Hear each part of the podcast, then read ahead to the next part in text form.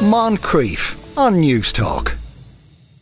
And now we are going to speak to uh, Daniel Harding. In the lead up to Pride Month, we're beginning to see an annual wave of support for the LGBTQ plus people around us. But much of this support may not be the loving expression that we think it is. Stereotypes such as the gay best friend can be heard all year round, but are these terms doing far more harm than they are doing good? Daniel Harding is the author of Gay Man Talking, and he joins us on the line to explain his relationship with these terms and the effects that they can have on gay individuals. Welcome to the show, Daniel. Thanks so much for having me. You're very How welcome. You doing? I'm doing great. Tell me about your relationship with the phrase gay best friend. I think um, with anything, I um, I grew up in school and had a brilliant um, group of girlfriends. Um, at the time, I was quite um, probably seen as quite a camp, um, not sure about my identity boy, and a great group of girls sort of found me and were my comfort blanket.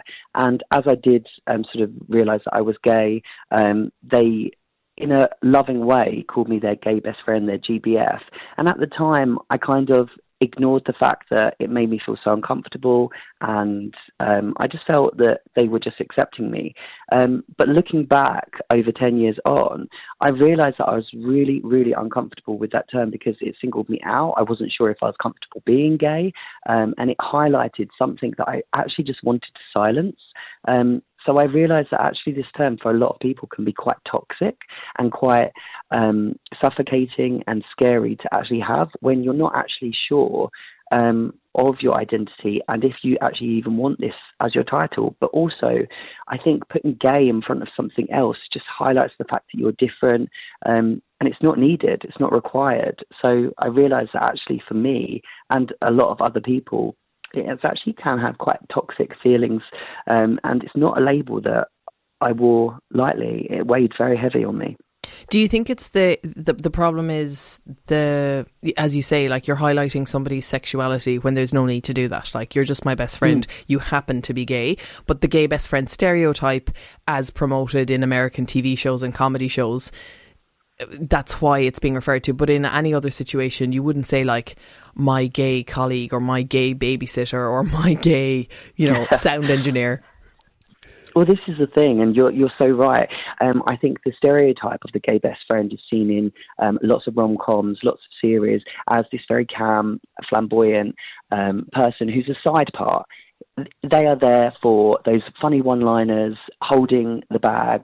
Um, they don't have a mainstream role, and I think this is really like um, again, it's toxic, it's negative, and it makes you feel like that side part. And I, I actually think during um, high school, especially when um, I adopted that sort of term, the gay best friend, which was said in a very loving way, by the way. My friends didn't realize at the time that it was very uncomfortable for me because I didn't speak up about it. But that is exactly how you feel. You feel very sidelined. You feel um, a lot of people actually um, didn't even know my name. They just knew, oh, there's that gay boy, the okay. gay best friend and stuff outside of the group. And because um, you realize actually that at the time people don't, especially um, heterosexual people who were friends with the girls, um, they'd often say, "Oh yeah, that's your gay friend, isn't it?" My name was irrelevant to mm-hmm. them because that was my identity and that was what I'd adopted. And it looks like I was comfortable with it, but actually, years on, I realized that I wasn't. I realized it's a very uncomfortable term. Um, I, t- I took a long time to sort of accept that I was um, who I was and to be able to shout that I'm gay from the rooftops. Um, and I wasn't comfortable back then. And I think it's a label that we do need to sort of ask people, are you happy to be called this? And do you like, think that people um, are still being called it as much? Like I remember when I was in school, I'm 35, that, you know, being gay was, it was, it was, I mean, it wasn't completely unheard of, but it was unusual mm. for someone to be openly gay and to, yeah. you know, so the gay best friend trope was a kind of a thing. But now there are definitely TV shows where a gay person is the main character and is not just a sidekick. Yes, there are still yeah. shows that will have a gay best friend, but there's also, you know, like the fat best friend. There are other tropes in the same, uh, kind of mm-hmm. in the same wheelhouse.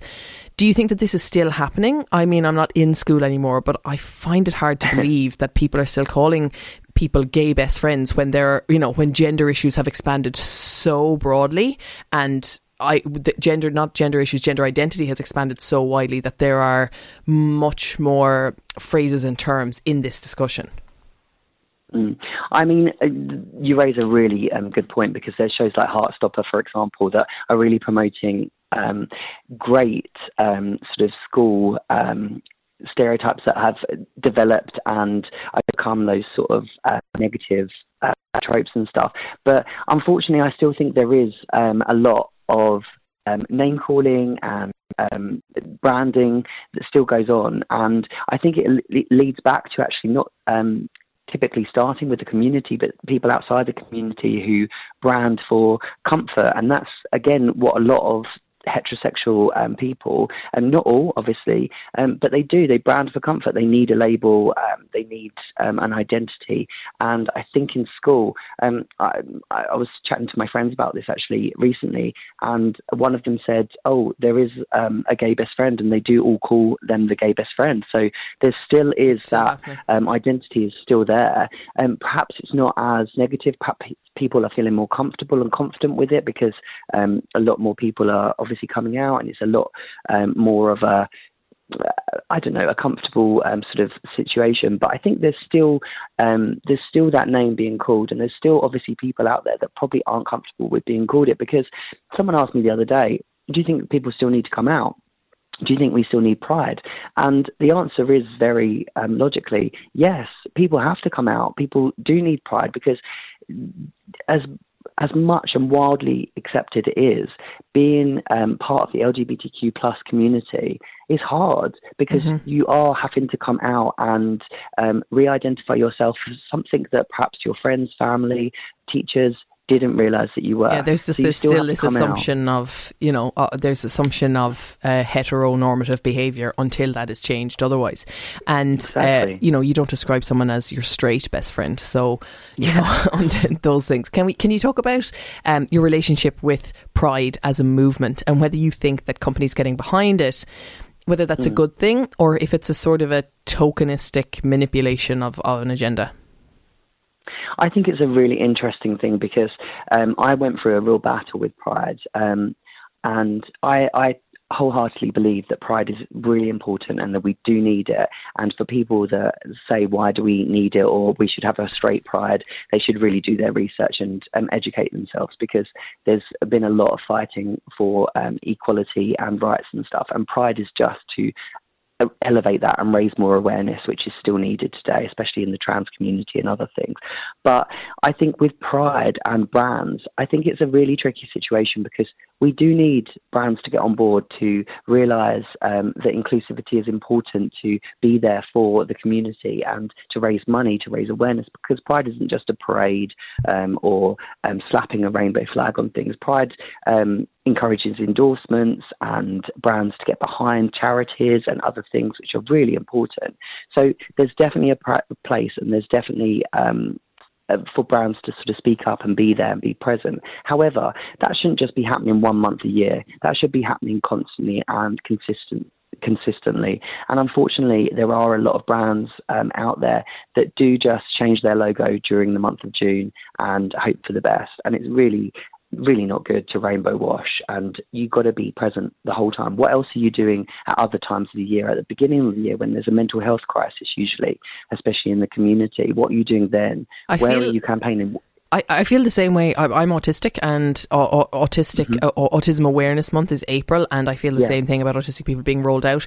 And then you, but then you have to sort of, I, I kind of question whether okay, so one month brands get behind autism, the next month they get behind pride. That like, if yeah. pride is not part of their brand, then getting behind it for one month, while it might be tokenistic, it's better than nothing. But maybe I'm wrong. Yeah. No, I think there's there's again it goes back to obviously what they're doing and uh, if they can raise awareness and stuff, and especially in um, companies that perhaps aren't seen to be as accepting of, of the community, and if they do get behind, it can change things inside the organisation because whilst um, it's obviously displaying it for the community and stuff, there's probably people in those organisations that work there and feel very uncomfortable mm-hmm. to speak up. And if they see that their company is representing, is standing up for pride and stuff, then you do feel like you can be more confident in your voice. So I think it's so important, regardless of how much they do and if it is tokenism or whatever. Um, I think it's so important for companies to do that for their staff as well. Yeah, I totally agree. Thank you so much, Daniel, for joining us. That is Daniel Harding, presenter and author of Gay Man Talking. Thank you so much. Moncrieff, weekdays at 2 p.m. on Newstalk.